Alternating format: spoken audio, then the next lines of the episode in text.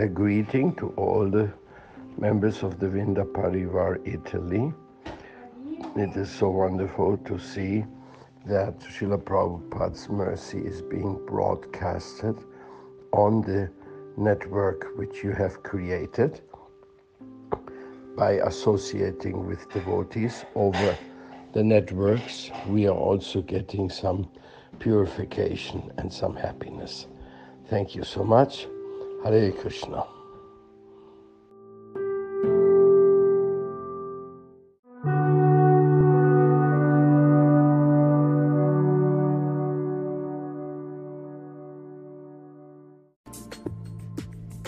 Anima Verde.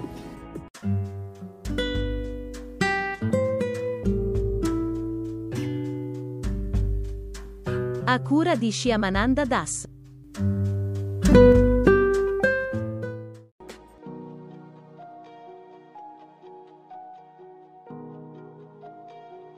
Nella curcuma c'è una sostanza, la curcumina, che sembra avere un'azione particolarmente potente nella inibizione delle cellule tumorali.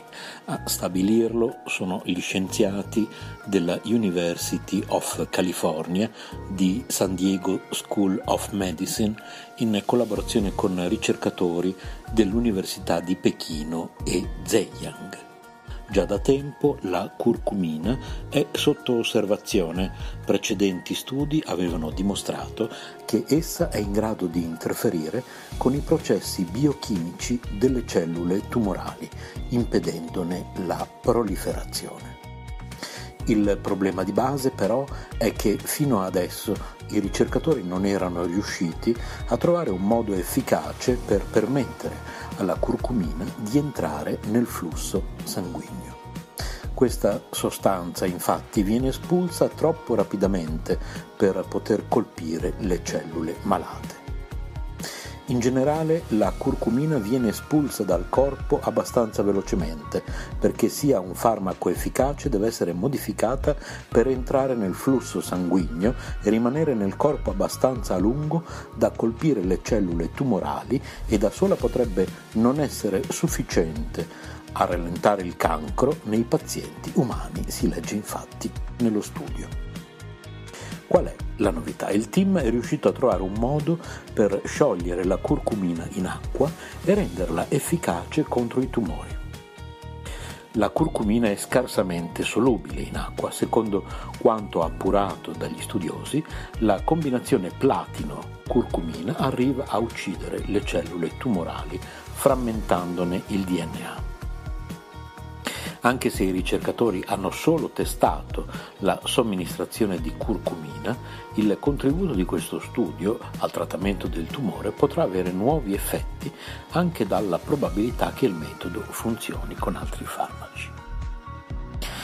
Nella terapia del cancro una delle misure che vincola un certo numero di farmaci è la loro scarsa solubilità, dice Dipanjan Pan, docente di bioingegneria all'Università dell'Illinois a Urbana-Champaign. La fattibilità diventa importante solo quando il farmaco diventa solubile in acqua. Quando vuoi somministrare un farmaco, questo deve essere solubile in acqua per poter fluire attraverso il flusso sanguigno, spiega Santosh Misra, uno dei ricercatori. In pratica è stato creato un sistema che, utilizzando il platino, ha consentito di rendere solubile la curcumina e di renderla più efficace contro il melanoma e il cancro al seno. Abbiamo trovato la chiave per dimostrare l'efficacia della terapia e risolvere un problema di vecchia data con l'insolubilità della curcumina, ha continuato Misra la curcumina è in grado di prevenire la fosforilazione della STAT3, un fattore di trascrizione che porta alla crescita delle cellule del cancro e permette loro di sopravvivere. La combinazione di curcumina e platino è in grado di uccidere le cellule malate frammentando il loro DNA. La curcuma viene definita come la spezia delle meraviglie dalle mille virtù e benefici è ottima da inserire quotidianamente nella nostra dieta per favorire il benessere dell'organismo. I benefici sono noti fin dai tempi antichi, soprattutto nella medicina indiana. Questa importante novità in campo scientifico potrebbe sicuramente essere una svolta. Adesso il team studia come sarà possibile usufruire di questo beneficio nella medicina tradizionale. Abbiamo letto da greenme.it.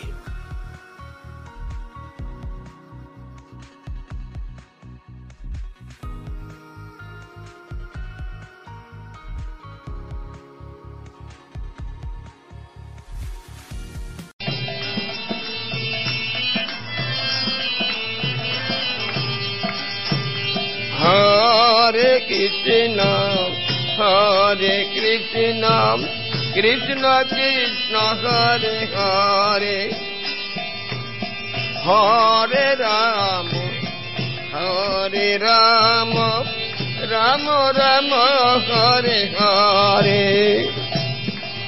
Hare Krishna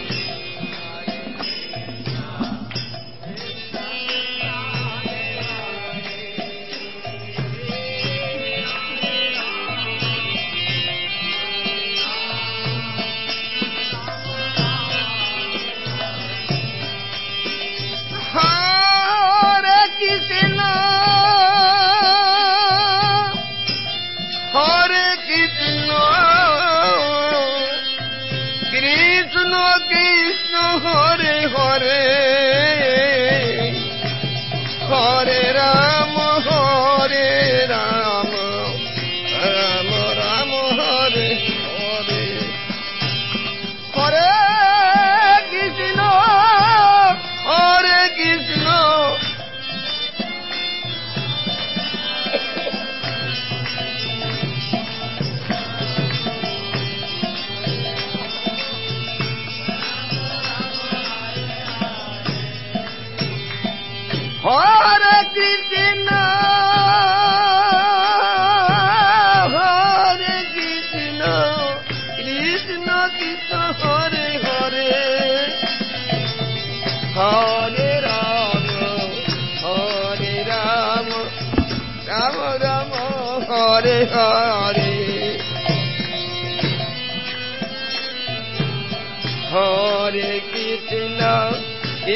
Krishna Hare Hare Hare Rama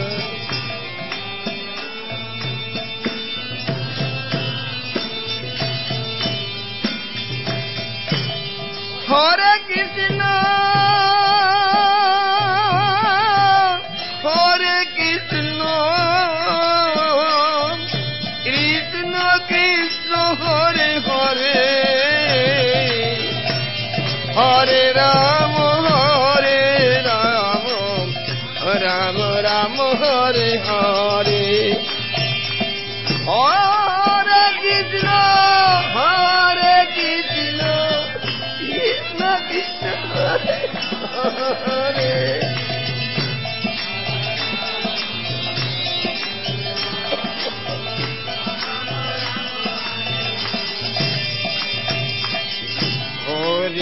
Hare Krishna, Hare Krishna.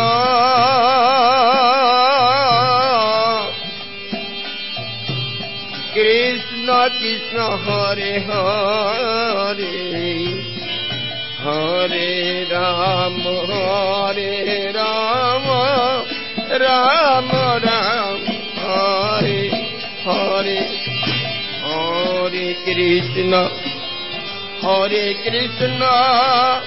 Hare Krishna, Krishna Krishna, Hare Hare.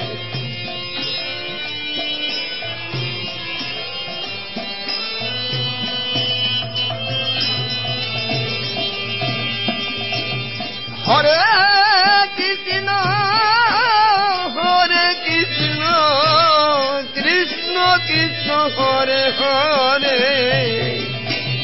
Hare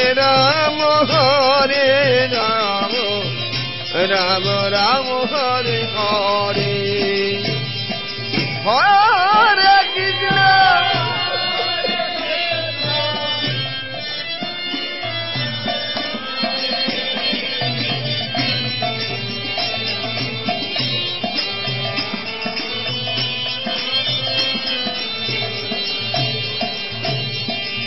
Hare কৃষ্ণ Hare Krishna.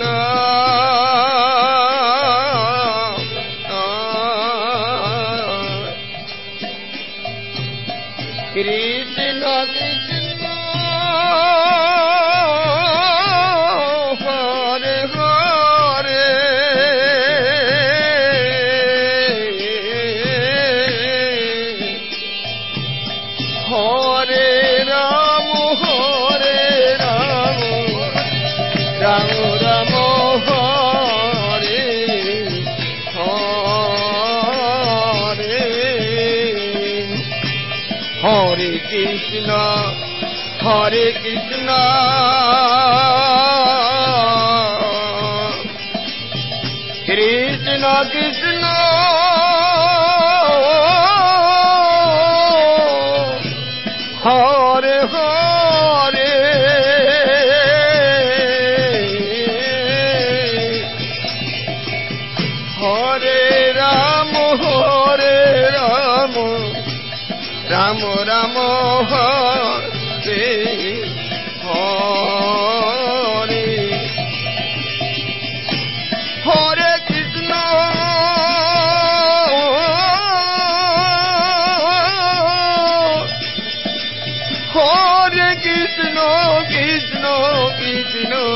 Hare Hare, Hare Ram, Hare Ram, Ram Ram, Hare Hare, Hare Krishna, Hare Krishna, Krishna, Krishna.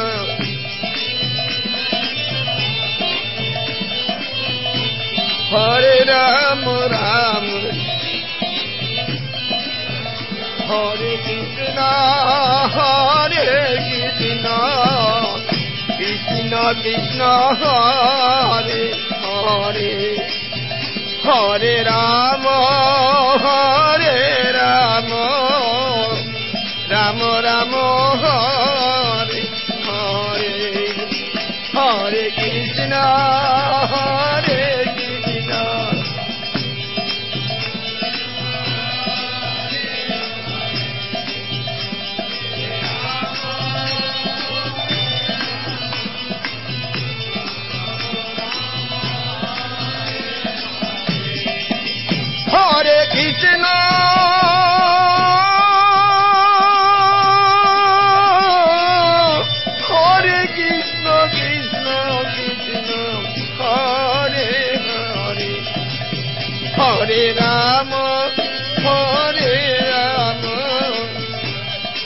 Rama Rama, Hare Hare. Hare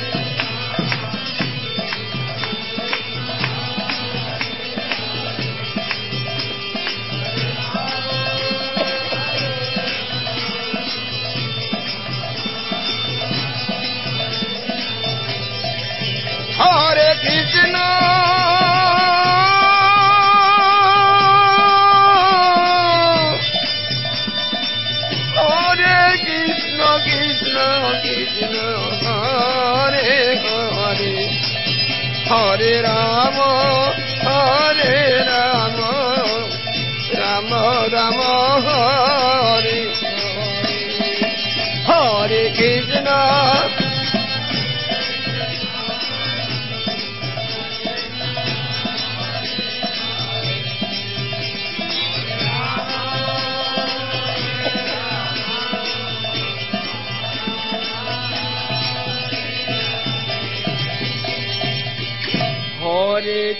Krishna, Hare কৃষ্ণ কৃষ্ণ কৃষ্ণ, হরে হরে। Hare রাম Hare রাম রাম রাম, হরে হরে। Hare কৃষ্ণ Hare কৃষ্ণ কৃষ্ণ হরে হরে। Hare রাম Hare রাম রাম রাম। Hare কৃষ্ণ Hare কৃষ্ণ কৃষ্ণ কৃষ্ণ, হরে হরে। Hare রাম Hare রাম রাম রাম, হরে হরে। Hare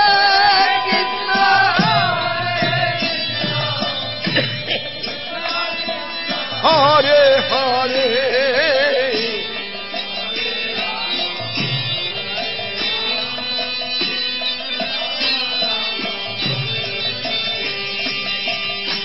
Hare Krishna, Hare Krishna,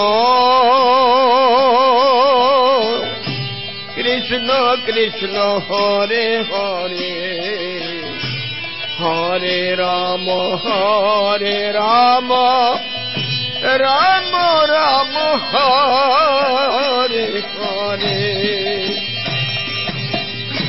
Hare Krishna.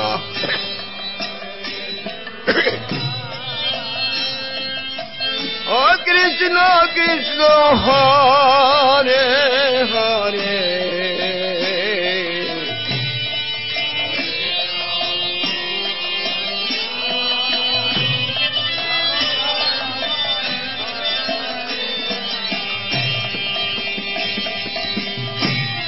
Hare Krishna, Hare Krishna.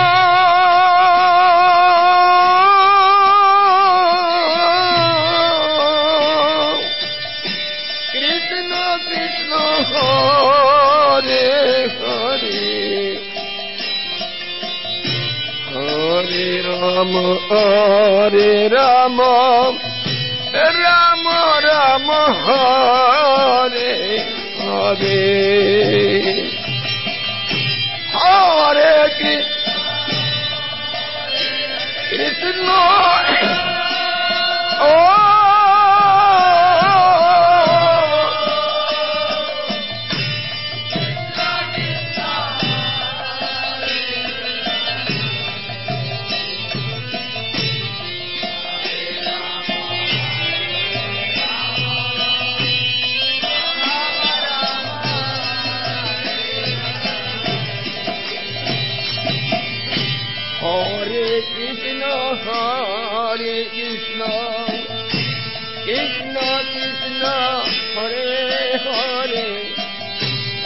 Hare Rama, Hare Rama, Rama Rama, Hare Hare, Hare Krishna.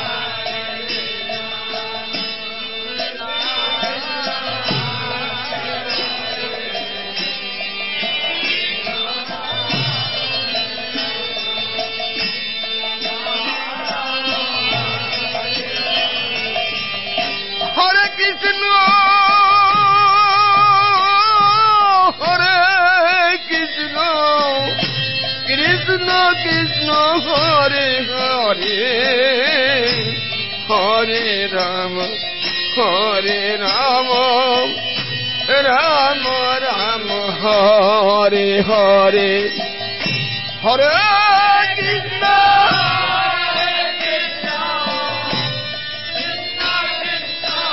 Hare Hare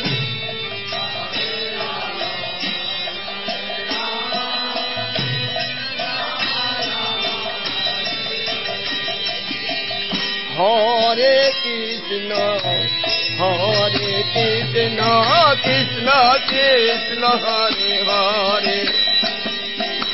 Hare Rama Hare Rama Rama Rama Hare Hare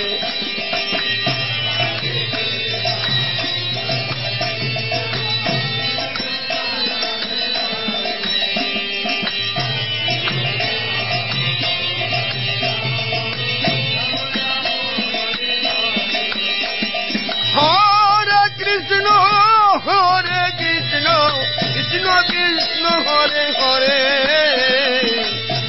হরে রাম হরে রাম রাম রাম হরে হরে।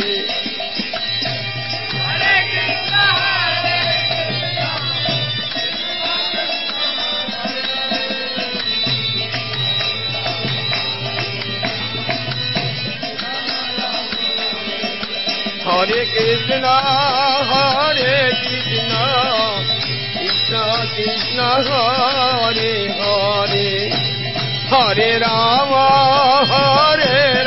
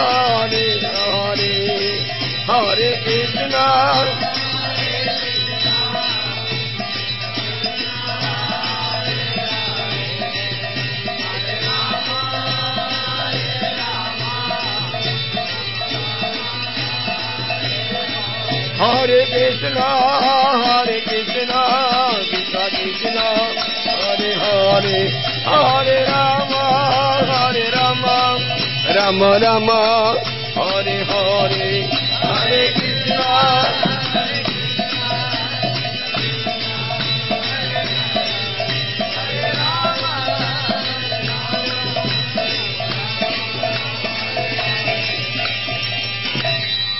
হরে কৃষ্ণ হরে কৃষ্ণ কৃষ্ণ কৃষ্ণ হরে হরে হরে রাম হরে রাম রাম রাম হরে হরে হরে কৃষ্ণ করে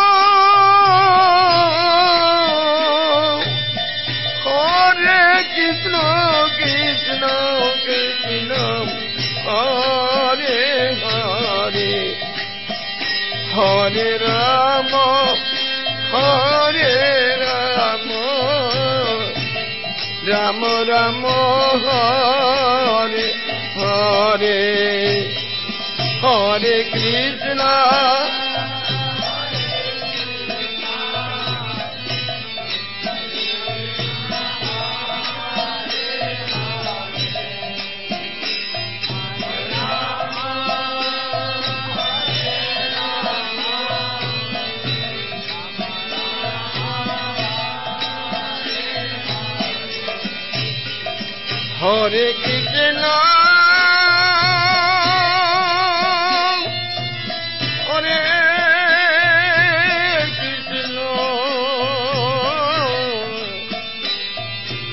Krishna Krishna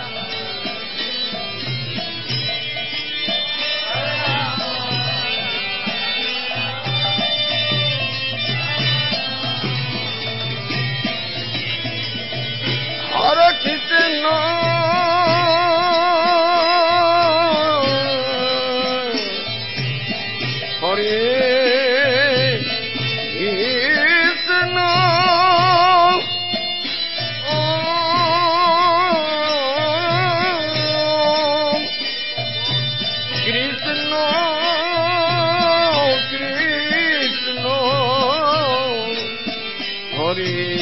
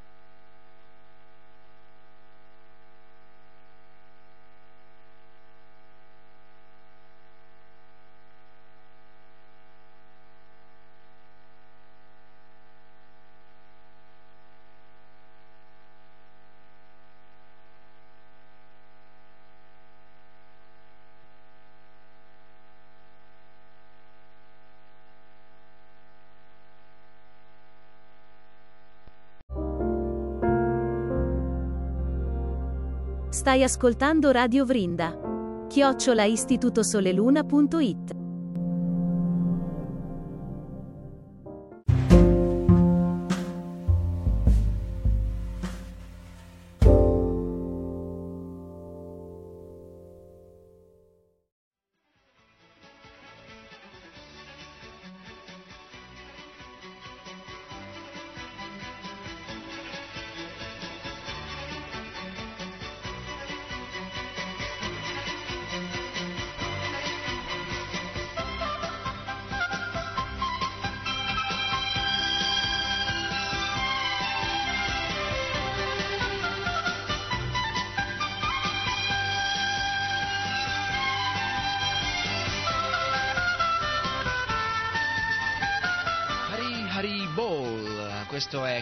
KC. KC è un programma con la responsabilità di Krishna Chaitanya Das, programma di informazione e osservazione varia, forse meglio osservazione. Anche perché poi osservare è sempre un modo per informare. Quando noi guardiamo, ci informiamo. Questa puntata di KC è una puntata che riprende un discorso che abbiamo lasciato a metà la volta precedente, un discorso molto interessante e particolare.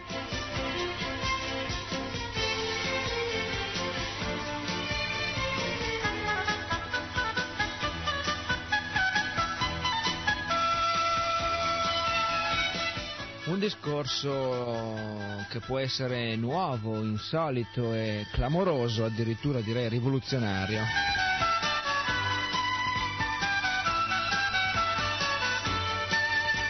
Discorso che riguarda la vita e la figura del Signore Gesù Cristo. Questo programma si intitola Dove è sepolto Gesù?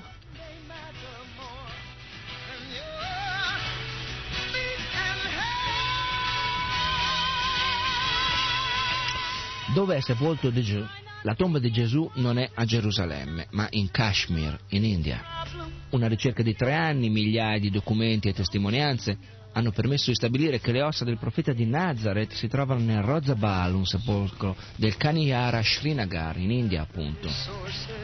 Gesù arrivò in questi luoghi dopo la deposizione dalla croce, accompagnato da Maria che lo aveva curato dalle ferite e salvato dalla morte, e predicò fino a 82 anni ai Bani Israel, i figli di Israele, e morì venerato come un grande saggio.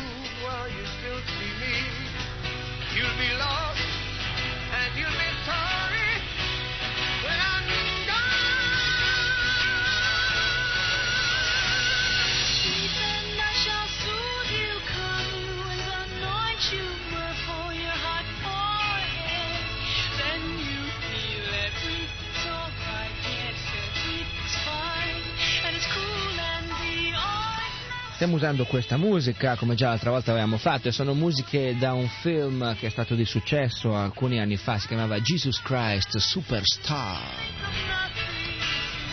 Gesù Cristo grande stella. E Gesù Cristo è senz'altro grande, enorme stella, stella di prima grandezza, la figura di un vero autentico maestro spirituale, il figlio di Dio, un puro devoto del Signore che ha predicato una regola eh, di conoscenza assoluta. Questo programma, eh, così che parte da questi presupposti clamorosi, non sarebbe morto sulla croce Gesù Cristo, si sarebbe ripreso dalle ferite procurate eh, dall'atroce supplizio a cui i romani lo avevano condannato, sarebbe stato curato, e questo è una specie di sommario della puntata precedente, eh, da Giuseppe d'Arimatea che si sarebbe occupato di chiedere la restituzione del corpo presunto cadavere a Ponzio Pilato e c'erano state alcune circostanze particolari, come ad esempio la crocifissione che veniva la giornata di venerdì 17 aprile, che era il quattordicesimo giorno del mese di Nisan dell'anno 29 d.C., ed era un venerdì, e il venerdì è il giorno che precede il sabato. Il sabato, per, nelle usanze del costume del popolo ebraico di quei tempi anche adesso, è eh, una giornata particolare dove non è mh, consentito normalmente fare alcun tipo di attività, però eh, abbiamo letto un estratto di un codice di, di etico di comportamento ebraico che diceva che l'attività di prendersi cura dei corpi, dei morti,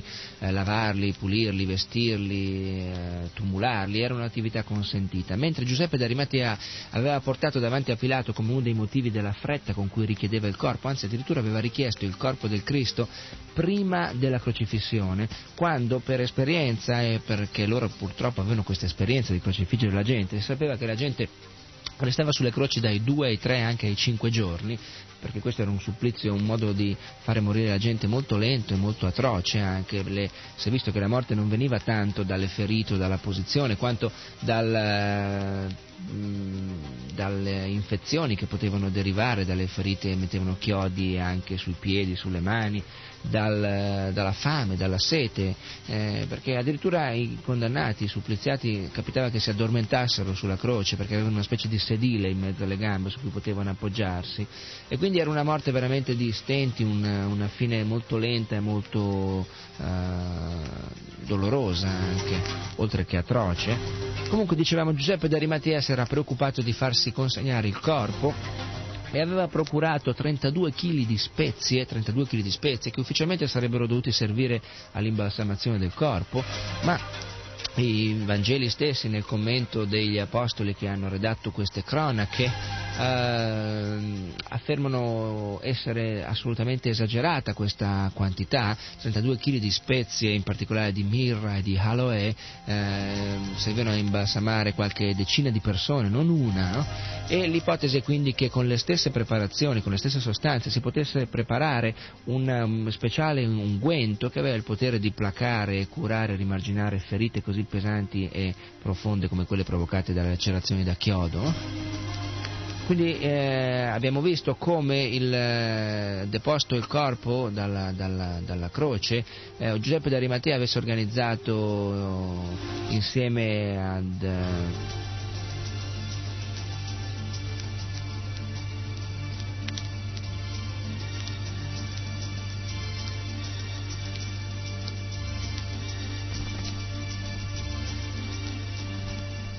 insieme appunto ad un altro discepolo che si presumeva fosse un discepolo così un po' segreto di Gesù Cristo, che aveva dei discepoli ufficiali che lo seguivano tutti i giorni e anche degli altri che lavoravano un po' più nell'ombra, forse per timore di esporsi, ma che comunque erano dei fedeli seguaci e servitori, avevano, si erano preoccupati di farlo entrare in quello che è conosciuto come il sepolcro, dal quale sarebbe stato, sarebbero stati visti uscire dopo pochi giorni tre persone, due persone e una terza che si appoggiava a loro.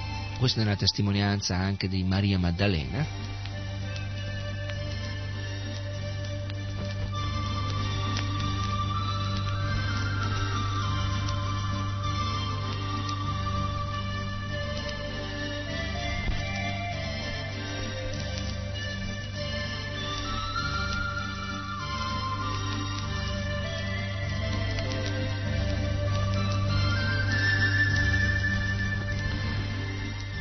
E quindi si eh, dispone questa ipotesi clamorosa e suggestiva, riportata appunto dagli studi e dalle testimonianze di questo Carlo Buldrini, che per anni e anni ha raccolto questa documentazione, nella speranza di documentare e fare luce un momento di eh, grande fascino e importanza non solo nella storia dell'umanità, ma nella storia della conoscenza stessa, che si appunto eh, inquadra nelle circostanze della vita e della morte del Signore Gesù Cristo.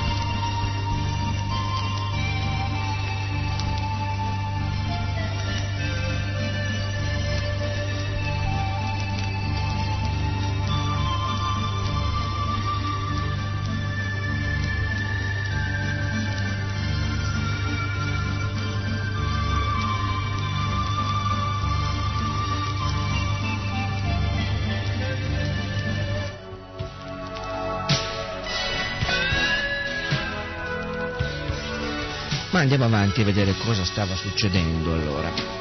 Il pomeriggio era ormai inoltrato e il Sabbat stava per avere inizio. Per gli ebrei, infatti, il giorno seguente, il 15 di Nissan, seguente al venerdì appunto 17, che era il giorno in cui era cominciata la crocifissione, iniziava il tramonto. E quel Sabbat era un Sabbat del tutto particolare perché coincideva anche con il Pesach, la Pasqua ebraica, festa che celebra la nascita della nazione di Israele.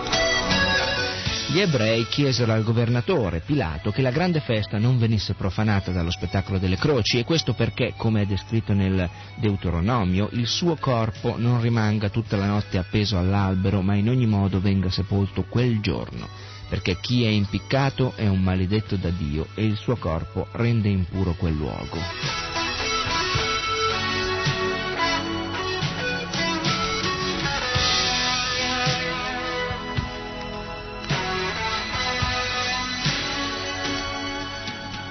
Quindi gli ebrei avevano questa preoccupazione di non rovinare la Pasqua, la festa della Pasqua, con la visione di qualcosa che era scomodo per gli occhi, non la visione di tre condannati morti in modo così tragico, crocefissi. eh. Gli ebrei chiesero quindi a Pilato che ai condannati venisse applicato il crurifragium, in modo da accelerarne la morte e poterli così seppellire prima del tramonto. Col crurifragium ai condannati ancora in vita venivano spezzate le ossa con una mazza o un pesante martello. La cosa in sé non causava la morte del condannato, ma la rottura delle ossa era sempre seguita dal colpo di grazia, con la spada o la lancia, la perforazio o percussio sub alas, che immediatamente poneva fine alla vita del condannato. Questa è l'abitudine così clamorosamente pesante che i romani avevano esportato eh, lì in terra di Palestina.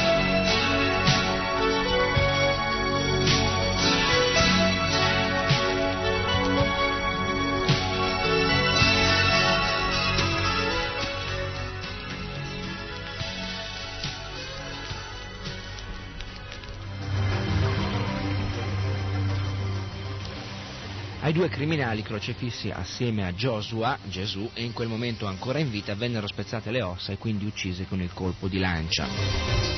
Questo trattamento venne invece risparmiato a Gesù in quanto i soldati ritennero che fosse già morto.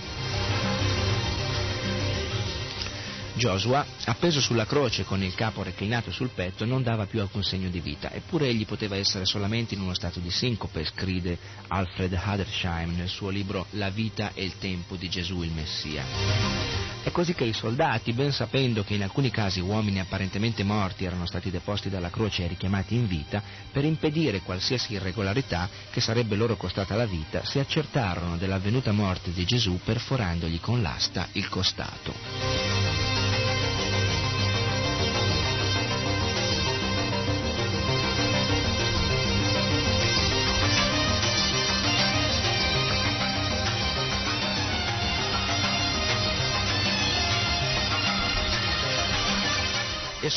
Scrive Giovanni, ne uscì sangue e acqua.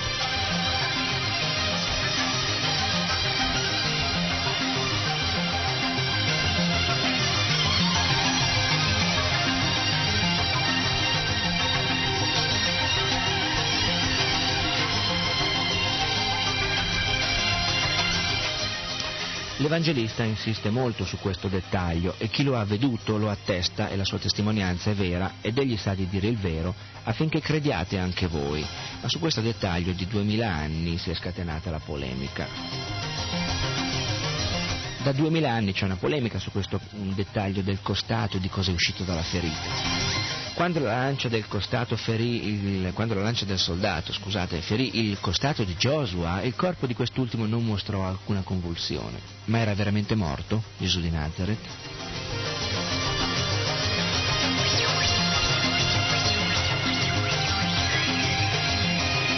Gli antichi padri della Chiesa dovettero da subito scontrarsi con i doceti e con le altre sette eretiche che, forti del fatto che dalla ferita inferta a un cadavere non fuoriesce acqua e sangue, ma al più solo qualche goccia di sangue raggrumato, negarono l'avvenuta morte di Gesù sulla croce.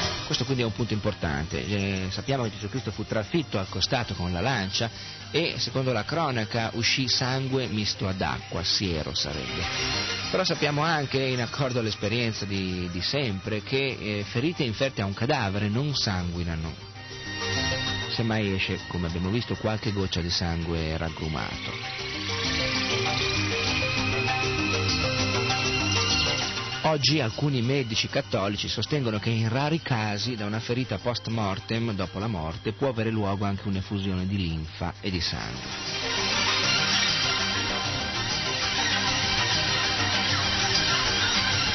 Altri invece formulano l'ipotesi che l'acqua, eh, quella che loro chiamano acqua nelle cronache, di fatto fosse linfa del pericardio o il crassamentum e serum decomposto di sangue travasato.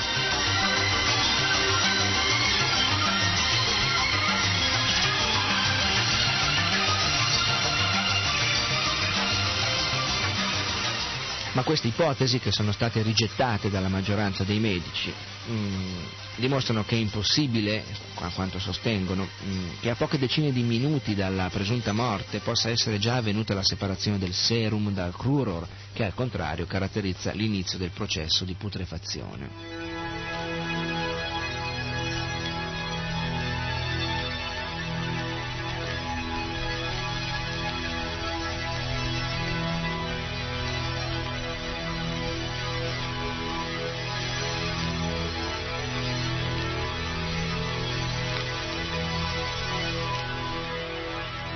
Stessa ipotesi che Gesù fosse morto per soffocamento, nel qual caso il sangue avrebbe mantenuto per qualche tempo la sua fluidità, la si esclude con il fatto che prima di morire, cosiddetto, diciamo che dovrebbe essere tra virgolette questo morire, egli emise un forte grido. Quindi è chiaro che anche per soffocamento non poteva essere morto il Signore perché urlò, emise un forte grido per morire e non è questa la condizione in cui uno che sta morendo soffocato può esprimersi. L'enciclopedia biblica è così praticamente costretta ad ammettere che Gesù fosse ancora vivo quando gli venne inflitta la ferita. Dal punto di vista critico, il fatto che Gesù ricevette la ferita dopo la sua morte è tutt'altro che stabilito. Questo è quello che testualmente afferma l'enciclopedia biblica.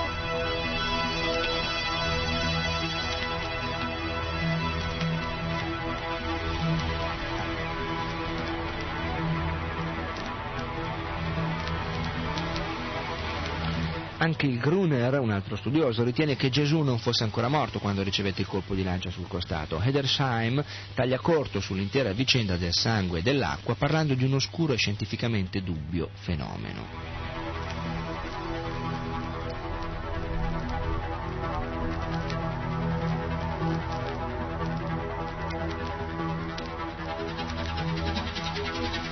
Se al contrario si formulasse l'ipotesi che Joshua, Gesù, fosse in quel momento solo in uno stato di morte apparente, il fenomeno della fuoriuscita del sangue e dell'acqua risulterebbe essere invece assolutamente normale.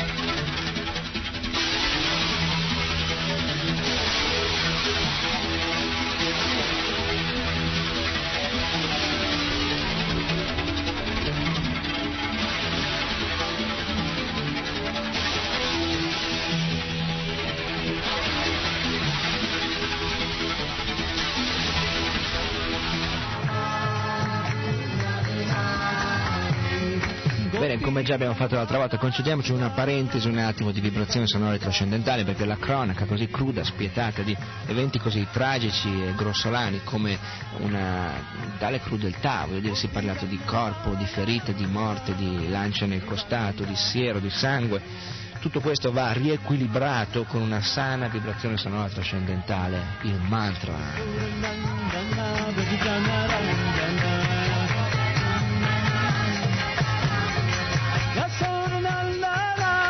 yanarán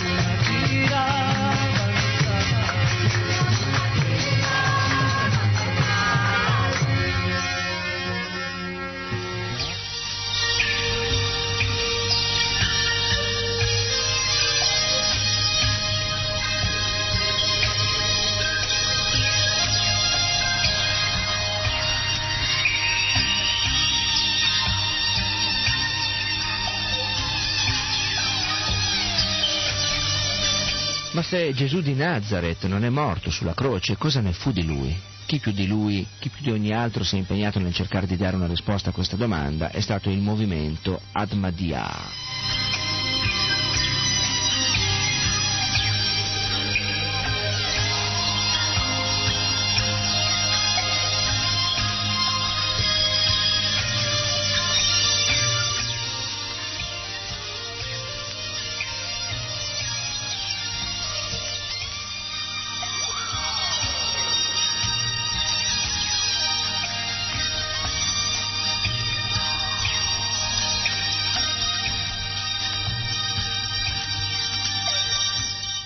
Ghulam Ahmad di Qadian nel Punjab ne fu nel 1888 il fondatore e fin dall'inizio il movimento destò molti sospetti all'interno di quell'Islam di cui pur diceva di volere fare parte e il punto di rottura teologico fra Ahmadiyya e Islam fu proprio legato a Gesù di Nazareth e più precisamente alla sua morte.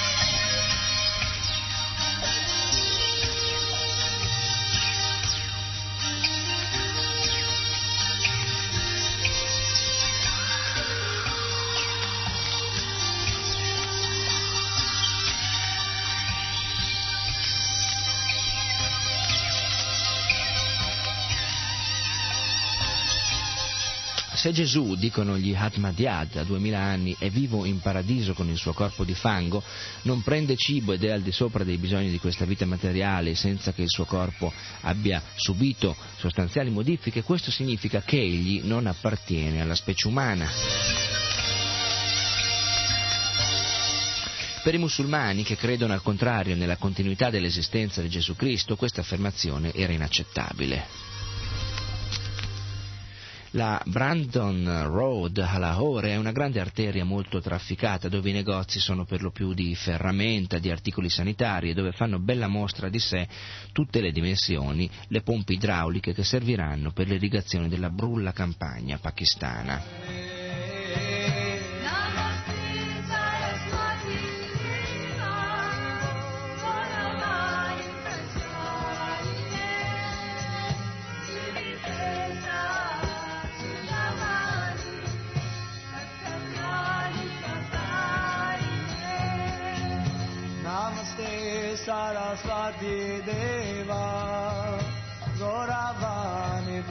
Questa Branded Road a Lahore in Pakistan eh, l'abbiamo vista, è una via di traffico.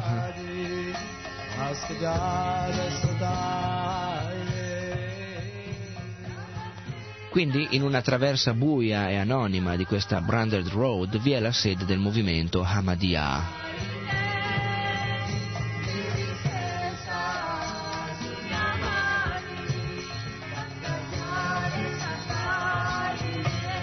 Gentilissimi, gli Ahmadiyya mi mettono a disposizione tutto l'enorme materiale da loro pubblicato sul loro movimento e sulla vita di Gesù.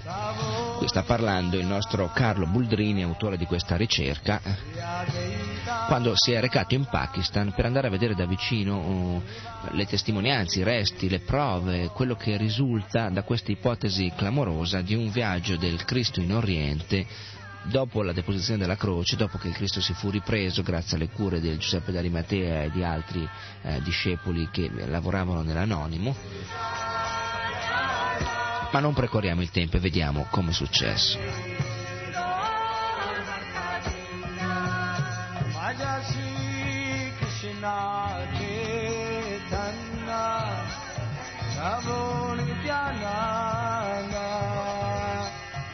Advaita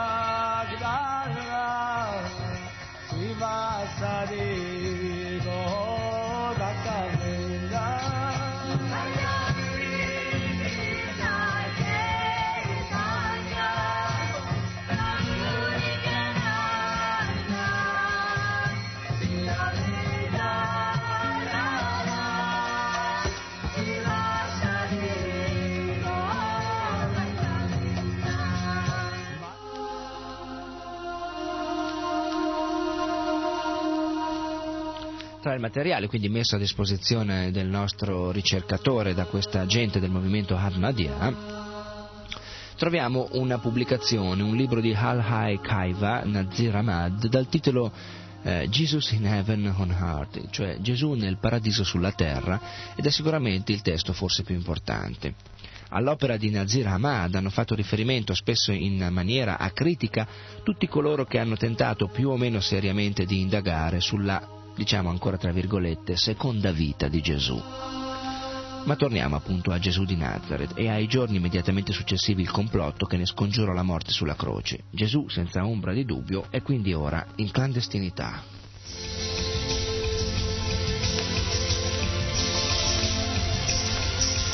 Ma come in questi giorni erano sembrate mai, come in questi giorni erano sembrate vere le parole con cui egli stesso aveva descritto la sua drammatica condizione. Le volpi, aveva detto il Signore Gesù Cristo, hanno le tane e gli uccelli del cielo i nidi. Il figlio dell'uomo invece non ha dove posare il capo. Joshua è costretto alle regole della clandestinità. Si incontra di nascosto con i discepoli in un luogo solitario, appartato, e come era avvenuto altre volte, chiede loro l'impegno assoluto a mantenere il silenzio. Non dirlo a nessuno, badate che nessuno lo sappia, comandò loro di non raccontare a nessuno e ordinò loro energicamente che nessuno venisse a conoscenza del fatto. A poche ore di distanza dall'uscita di Joshua dalla tomba privata di Giuseppe di Arimatea, Maria di Magdala non lo riconosce. Ai due discepoli che lo incontrano sulla strada di Emmaus si manifestò sotto altra forma, tanto che questi gli dicono tu sei il solo forestiero che abiti a Gerusalemme, il quale non sa quello che vi è successo in questi giorni.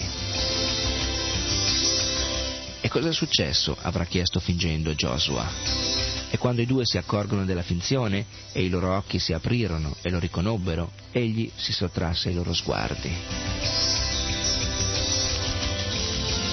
Quando infine Gesù si presenta in pubblico sul lago di Tiberiade, malgrado sia ormai lontano da quella Gerusalemme in cui aveva subito il supplizio della croce, è ancora irriconoscibile. Sul fare del giorno Gesù si presentò sulla riva, ma i discepoli non sapevano che era Gesù. Questo dal Vangelo di Giovanni 21.4. Così però non poteva continuare a lungo e Joshua decide di lasciare la Palestina per sempre. Hazrar Habur Uraira, nella sua opera intitolata Kanzul Humal, scrive che Dio stesso guidò Gesù nella sua fuga, fuga da Gerusalemme in modo che non venisse identificato e ulteriormente perseguitato. Ancora più esplicito è Ibn Ijarir che nel Tashfir Ibn Ijarir a Tabri scrive Gesù era come il santo profeta. Lui e sua madre, Maria, dovettero migrare in Palestina, dalla Palestina, e recarsi in un paese lontano, viaggiando di nazione in nazione.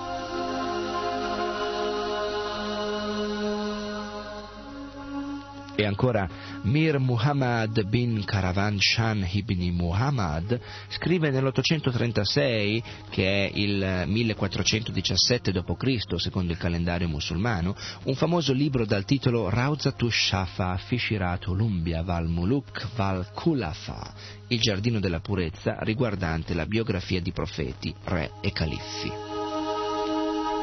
In esso si parla del viaggio di Gesù in Oriente in due diversi capitoli. La partenza di Gesù da Gerusalemme il titolo del primo e il viaggio di Gesù a Nasibian, che è Nisibis, il secondo.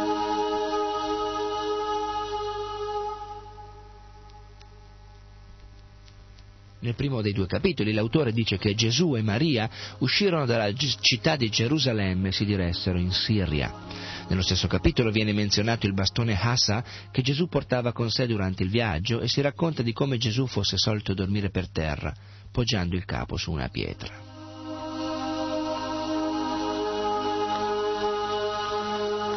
Nel secondo capitolo si legge in quest'epoca della vita di Gesù vi era nel principato di Nasibian, Nisibis, un re molto arrogante e crudele e avendo il profeta deciso di predicare anche a lui, si recò a Nasibian. Raggiunsero la città e predicarono, ma i suoi abitanti li insultarono e dissero cose spiacevoli sul conto di Gesù e Maria. Alla fine vennero condotti al cospetto del re.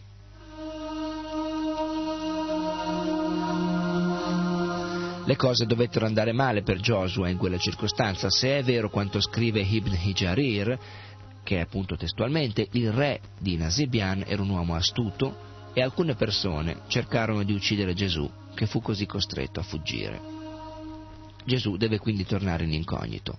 Da questo momento in poi i libri e le tradizioni locali ce lo indicheranno con il nome di Yuz Asaf. Perché questo nome?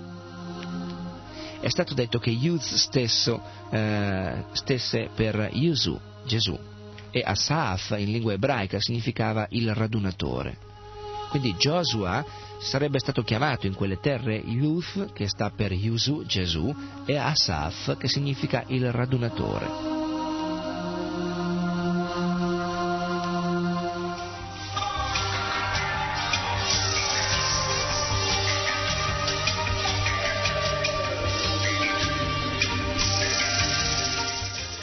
Ricordiamo che stiamo facendo un programma tratto da uno studio ampio e documentato di Carlo Buldrini che nel corso di tre anni di ricerca ha raccolto documentazione e materiali per provare che la tomba di Gesù non sarebbe a Gerusalemme ma in Kashmir, India.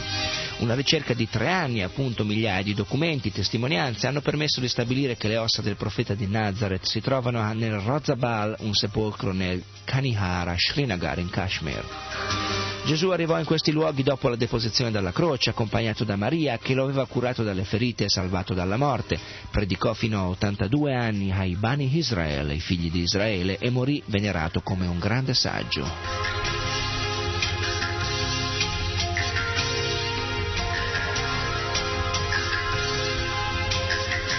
torniamo all'interpretazione di questo nome, Yuz Asaf, che è il nome con il quale d'ora in avanti troveremo i riferimenti su Gesù, che in- dalla Siria in avanti appunto aveva preso a essere chiamato così. Più convincente eh, riguardo l'interpretazione etimologica di questo nome appare l'interpretazione appunto data dal Farang Isafia, dove la parola Hasaf viene spiegata così. Al tempo di Azrat, Isha, Gesù, quando i lebrosi da lui curati venivano riammessi tra le persone sane e immuni da qualsiasi malattia, venivano chiamati Asaf. E poiché in un'altra opera, il Farang Hinahandraj, la parola youth viene tradotta con leader, guida, capo, Youth Asaf verrebbe così a significare il capo dei lebrosi curati da Gesù, cioè Gesù stesso. Sempre a proposito di Youth, va infine ricordato che Fadi, il poeta di corte di Akbahar, dedica a Gesù questi versi. Hai Kiman Hito Youth o Cristo, o tu il cui nome è Youth e Cristo.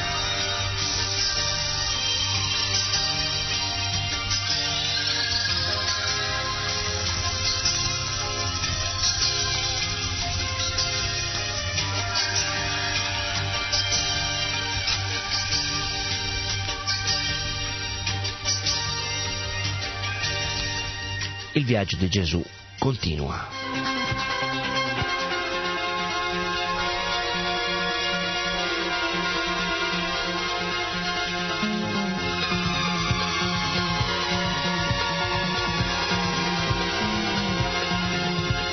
Lo ritroviamo in Iran, dove la tradizione locale ci dice che Yuza Saf giunse in questo paese da Occidente e che predicò e molti credettero in lui. È poi la volta dell'Afghanistan, dove a Ghazni, nell'Afghanistan occidentale, a Jalabad, in quello sudorientale, esistono due massi che portano il nome di Yuza Saf perché, così vuole la tradizione, Gesù lì sedette e predicò.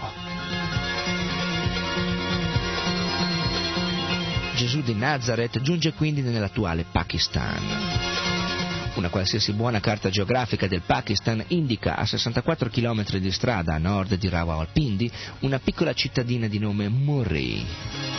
Murree è la forma anglicizzata, eh, quando gli inglesi sono andati lì a fare i dominatori, di Mari, il vero nome di questo luogo che fino al, 1900, cioè fino al 1875 ne è stata anche l'esatta ortografia, M-A-R-I, Mari. Gli inglesi andando lì hanno eh, girato questo nome in Mari. Maria, la vecchia madre di Gesù che lo sta seguendo nel lungo e faticoso viaggio in Oriente, muore in questo luogo e da essa prenderà il nome il piccolo villaggio nei pressi del quale verrà sepolta.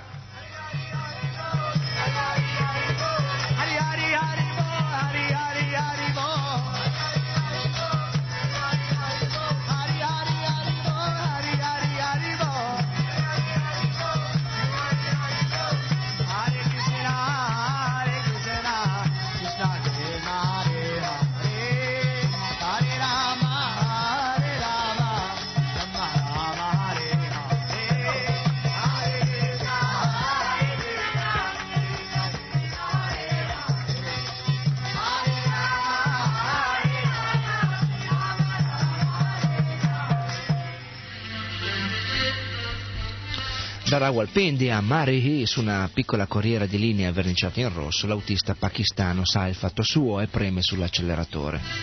La strada corre tra i campi verdi di riso racchiusi tutt'attorno da colline su cui cresce una vegetazione rigogliosa. In lontananza la vista si perde su due quinte di montagne, blu scuro le prime, blu chiaro quelle più lontane. Poi il paesaggio si fa brullo e la strada corre adesso tra le pietre e qualche ciuffo verde di piante selvatiche. Si sale ancora e le montagne vicine sono ormai completamente prive di vegetazione. Solo quella su cui stiamo salendo ora ha un grande bosco di pini, dal fusto altissimo e senza rami, che manda il suo profumo acuto fin dentro l'autobus semivuoto. Un paesaggio macchiato di neve sporca che a fine febbraio è quasi tutta disciolta e quindi dopo poco più di due ore di viaggio si giunge a Mari. Pindy Point è all'estremità occidentale di questa ridente cittadina, antico luogo di villeggiatura dei colonialisti inglesi.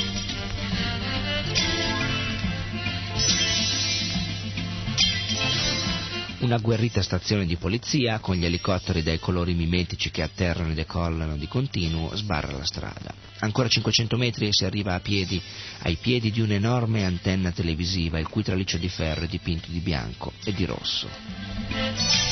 L'accesso è vietato. Fotografare è proibito. Inginocchiato a terra con la coda dell'occhio, vedo penzolare la canna del fucile mitragliatore del soldato pakistano che mi ha permesso di fotografare la vecchia tomba annerita dal tempo, che porta i segni di un culto ancora recente.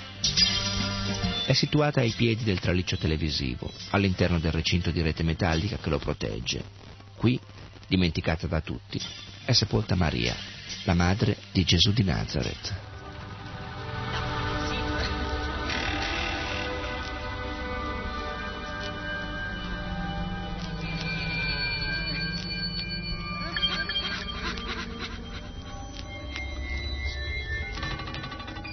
Tomba, come tutte le tombe ebraiche, è orientata da est a ovest. Gli abitanti di Mari, ancora oggi, la chiamano Mai Marida Hastan, il luogo dove riposa Madre Maria. Di fronte a Mari, a pochi chilometri di volo di Corvo, si apre una grande vallata da cui si accede in Kashmir.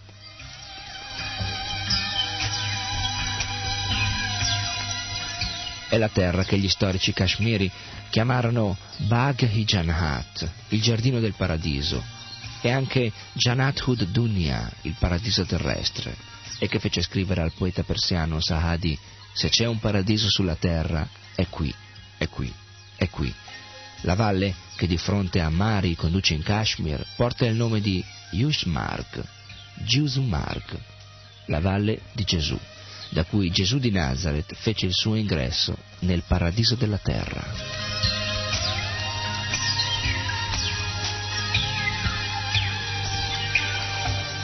Oggi a Yusmarg, una valle verdissima tra i boschi di pino, esiste ancora una comunità di pastori di origine ebraica che si autodefiniscono Yadu musulmani, ebrei musulmani.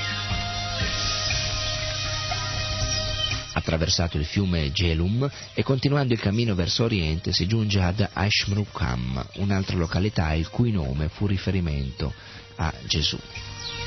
Aish o Ashush infatti non è altro che un'alterazione di Isha e Aishmukam, significa il luogo dove Isha Gesù riposò. Ad Aishmukam sorge oggi un grande edificio religioso musulmano costruito sulla tomba di Zanza Shib Saib. L'accesso alla cripta contenente la tomba del santo musulmano avviene attraversato eh, corridoi, attraversando un corridoio buio e stretto scavato nella roccia. Ed è qui che segretamente viene custodito un bastone, lungo più di due metri, con la punta di ferro, chiamato Asa Isha, il bastone di Gesù.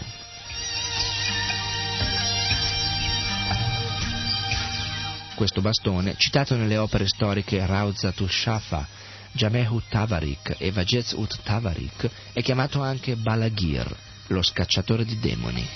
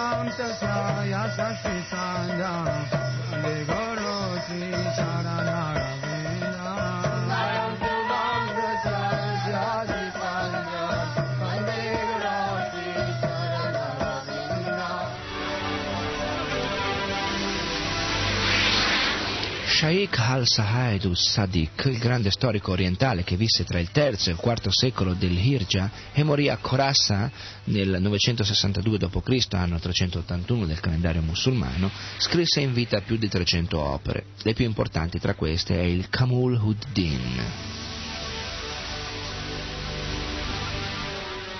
Questo libro è considerato dagli orientalisti di tutto il mondo di grande valore per l'attendibilità storica delle notizie in esso riportate.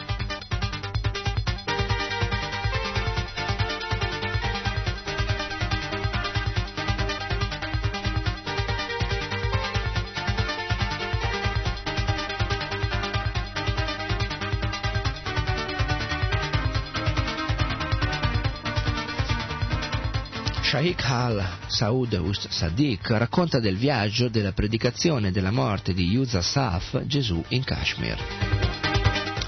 Yuz Asaf, dice lo storico orientale, parlava alla gente in parabole e a pagina 327 del Kamal ud-Din ne riporta una che coincide quasi alla lettera con quella del seminatore riportata da Marco, Matteo e Luca. Nel Kamal ud-Din così viene raccontata la morte di Gesù. Allora Yusa Saf, dopo aver errato per molte città, raggiunse quella terra che è chiamata Kashmir, la percorse in lungo e in largo e vi si stabilì. Là spese il resto della sua vita, fino a quando la morte non lo colse e abbandonato il suo corpo terreno, venne portato verso la luce.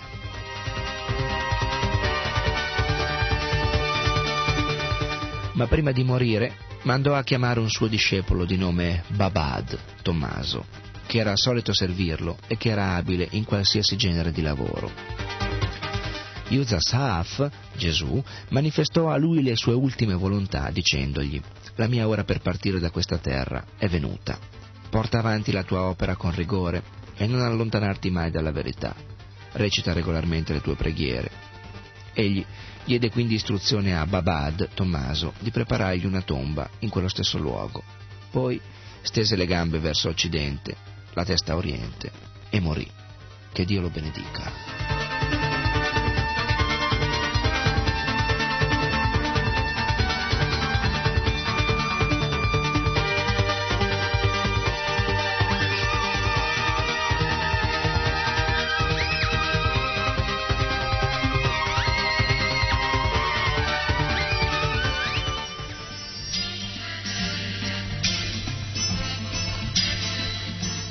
Lasciati alle spalle il Dal Lake, dove i turisti oziano nelle confortevoli houseboats, e la moderna Shervani Road, centro della Srinagar turistica su terraferma, il Badshah Bridge, un ponte di cemento armato sul fiume Jhelum, conduce nella Srinagar vecchia, la capitale del Kashmir.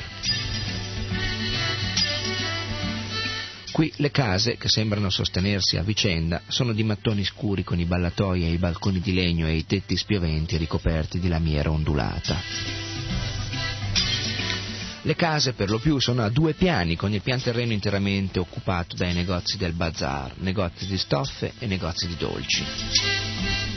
Un disadorno negozio di verdura con subito dopo un autentico bazar. Nel bazar vi si vendono borse, cinture di plastica, piccoli specchi con la montatura dai colori fluorescenti, gioielli fasulli, vestiti confezionati, profumi da pochi soldi, bauli di latta.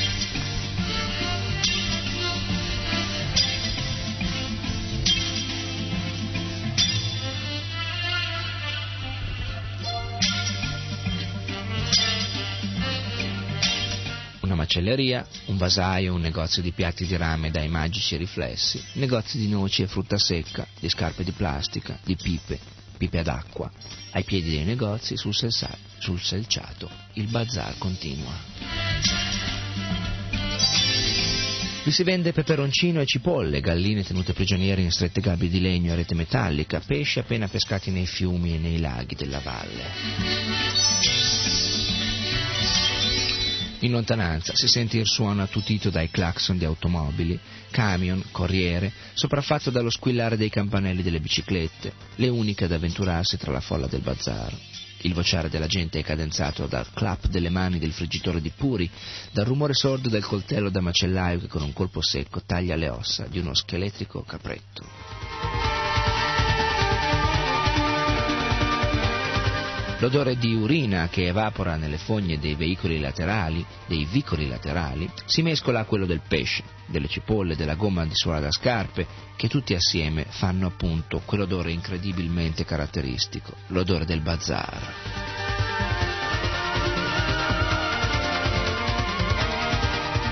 Seguendo il corso del fiume poi e girando in direzione del Dal Lake si giunge a Kanayar, una delle zone più antiche di Srinagar.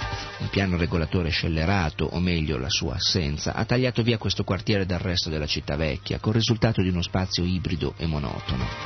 Un negozio di pelli d'orso, con quelle di animali più piccoli appese alle finestre del piano superiore, e quindi la grande strada trafficata si biforca lasciando al proprio interno un piccolo giardino dalla forma triangolare.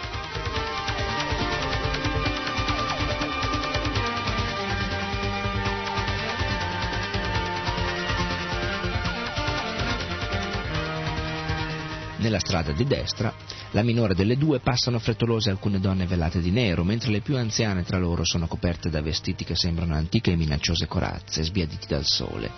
Gli uomini si accovacciano nelle fogne che corrono a cielo aperto lungo gli edifici a urinare.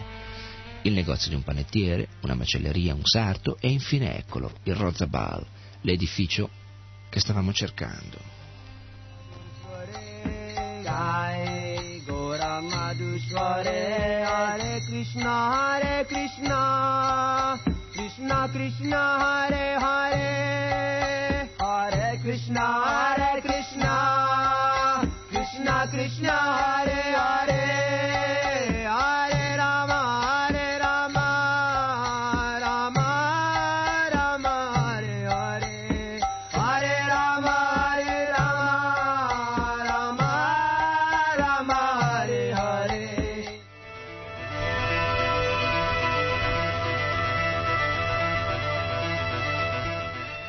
Il Rozabal è una costruzione a pianta rettangolare, a un solo piano, con annesso un piccolo atrio d'ingresso. La luce filtra all'interno dell'edificio attraverso un complicato intreccio di legno che scherma le grandi finestre arcuate dall'unica stanza del Rozabal. E lo stesso ricamo filigrana le pareti di un cenotafio di legno che da pavimento a soffitto è racchiuso al suo interno. Qui, quasi in un gioco di scatole cinesi, vi è un sarcofago di legno con la volta eh, a botte sorretta da una fitta serie di montanti verticali dalla forma floreale. Lo ricopre un prezioso panno trapuntato d'oro con ricarnati dei fiori a quattro petali sottilizzati e dai riflessi azzurri. Sotto vi è la tomba del santo Nashir Ud-Din e all'angolo di nord-est, visibile da una piccola finestra a cui è stato fatto saltare il lucchetto per permettermi di fotografare questo luogo anonimo e straordinario, vi è un'unica pietra scolpita. Vi sono le impronte di due piedi stilizzati che portano chiarissimi i segni della crocifissione. C'è infine una nuda e misera tomba dove nella cripta sottostante sono sepolte le ossa di Gesù, il Dio dei popoli dell'Occidente.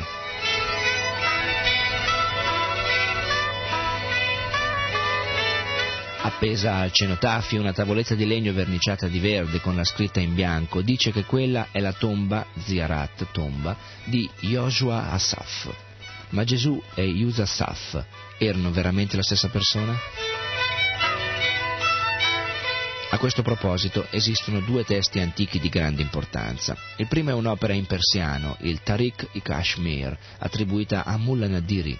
Parlando del regno di Gopadatta, l'autore scrive Dopo di lui, suo figlio, Gopananda, governò il paese e prese il nome di Gopadatta. Durante il suo regno vennero costruiti molti templi e in quel periodo la volta del tempio in cima al monte Salomone andò in rovina. Egli diede l'incarico di ripararla a uno dei suoi ministri di nome Sulamain, originario della Persia. Gli Hindu obiettarono che lui, il ministro, era un infedele appartenente a un'altra religione. Durante questo periodo, Hazrat Yusuf, proveniente dalla Terra Santa, arrivò in questa sacra valle e proclamò il suo essere profeta.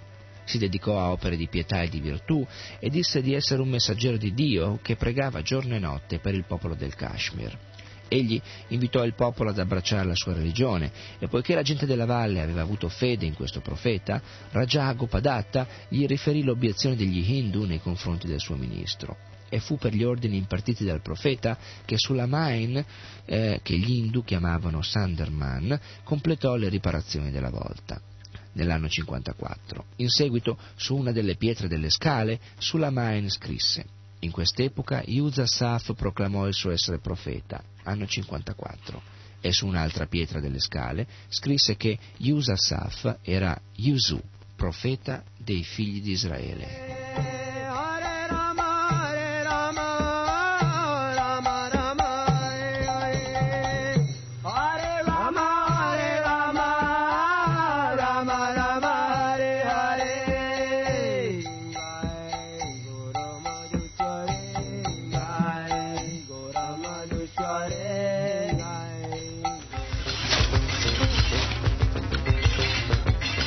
Letto su un libro degli Hindi che questo profeta era in verità Hazrat Isha, Gesù, lo spirito di Dio, Ruhallah. La pace sia con lui e che prese anche il nome di Yusasaf. Solo in Dio vi è vera conoscenza. Egli trascorse la sua vita in questa valle. Dopo la sua dipartita gli venne dato riposo nel Mohalla Hanzrama. Si dice anche che la tomba di questo profeta emanasse una luce profetica. Raja Gopadatta, dopo aver regnato 60 anni e due mesi, morì. L'anno 54 a cui qui si fa riferimento è il 3154 dell'era Laukika corrispondente al 78 d.C. Il libro degli Hindu di cui parla Mullah Nadiri è con buona probabilità il Bravishya Mahapurana attribuito a Vyasadev.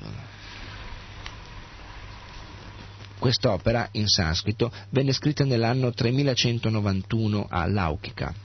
Il Vyasadev di cui si parla qui è un Vyasadev successivo al Vyasadev compilatore del Bhagavatam. Quest'opera compilata nel 115 d.C. Eh, ci dà questa precisa informazione.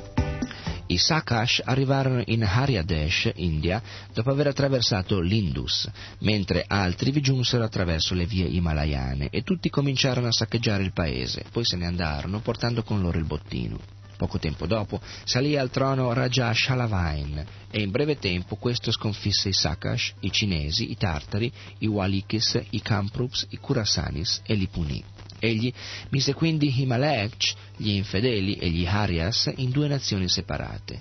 I Malech vennero collocati al di là del fiume Hindu e gli Arya da quest'altra parte. Un giorno Shalavin si recò in un paese dell'Himalaya. Là, a Vaen, vide uno che sembrava essere un Raja dei Sakash di carnagione chiare che vestiva di bianco. Shalavin gli chiese chi fosse. Lui rispose che era Yusufas- Yusufasaf e di essere nato da una vergine e, essendone Shalavin sorpreso, lui disse che stava dicendo il vero, che il suo compito era quello di purificare la religione. E disse, ora già, quando nel paese di Malec la verità era stata nascosta e non esisteva più limite alle pratiche malvagie, io vi feci comparsa, e per la mia opera i colpevoli e i peccatori ne ebbero a soffrire, e io stesso soffrii per mano loro. Il Raja gli chiese di nuovo quale fosse la sua religione, e lui rispose, è di fare vincere l'amore, la verità e la purezza di cuore, e per questo sono chiamato Isha Masih, Gesù il Messia.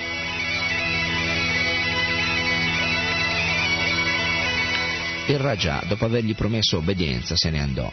Riassumendo nei due testi esaminati ci viene detto che nel primo Yusasaf è chiamato Yusu, profeta dei figli di Israele, nel secondo, che risale al 115 d.C., che egli è chiamato Isha Masih, Gesù il Messia.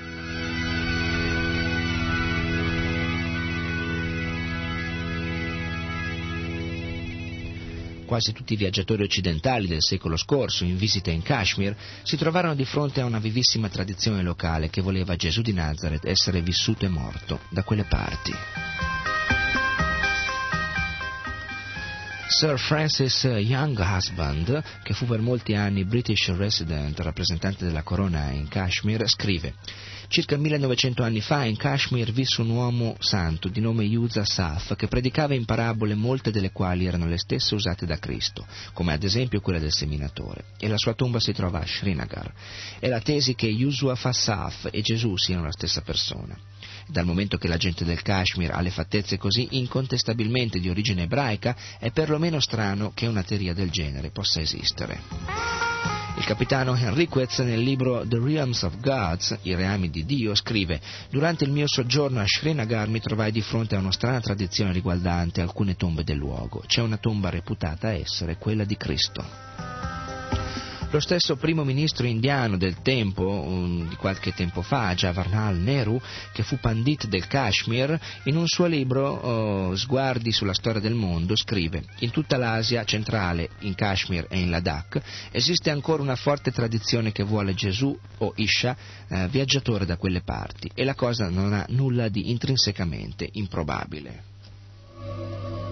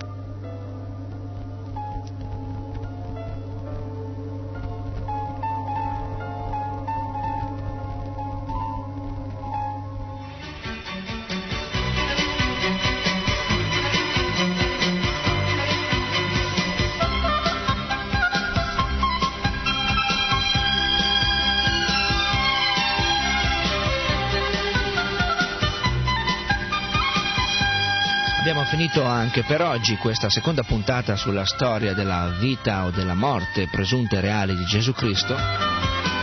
Questo programma si chiama Dove è sepolto Gesù?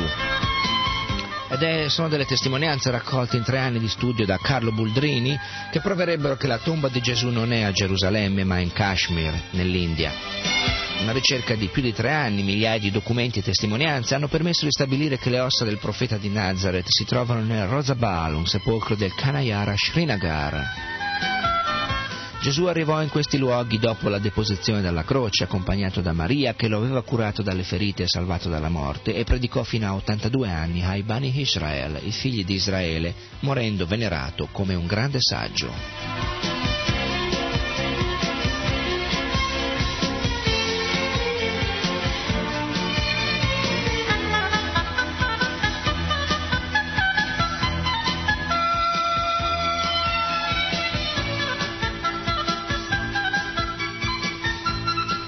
Troviamo a non aver ancora esaurito questo argomento interessantissimo e insolito, cui rimandiamo a una terza puntata, la conclusione di questo viaggio alla ricerca del, delle gesta, delle parole, quelle ultime finora sconosciute alla maggior parte di noi di Gesù di Nazareth, Joshua, Isha, Yuz Asaf, nel suo viaggio attraverso diversi nomi, diverse terre per predicare la stessa conoscenza.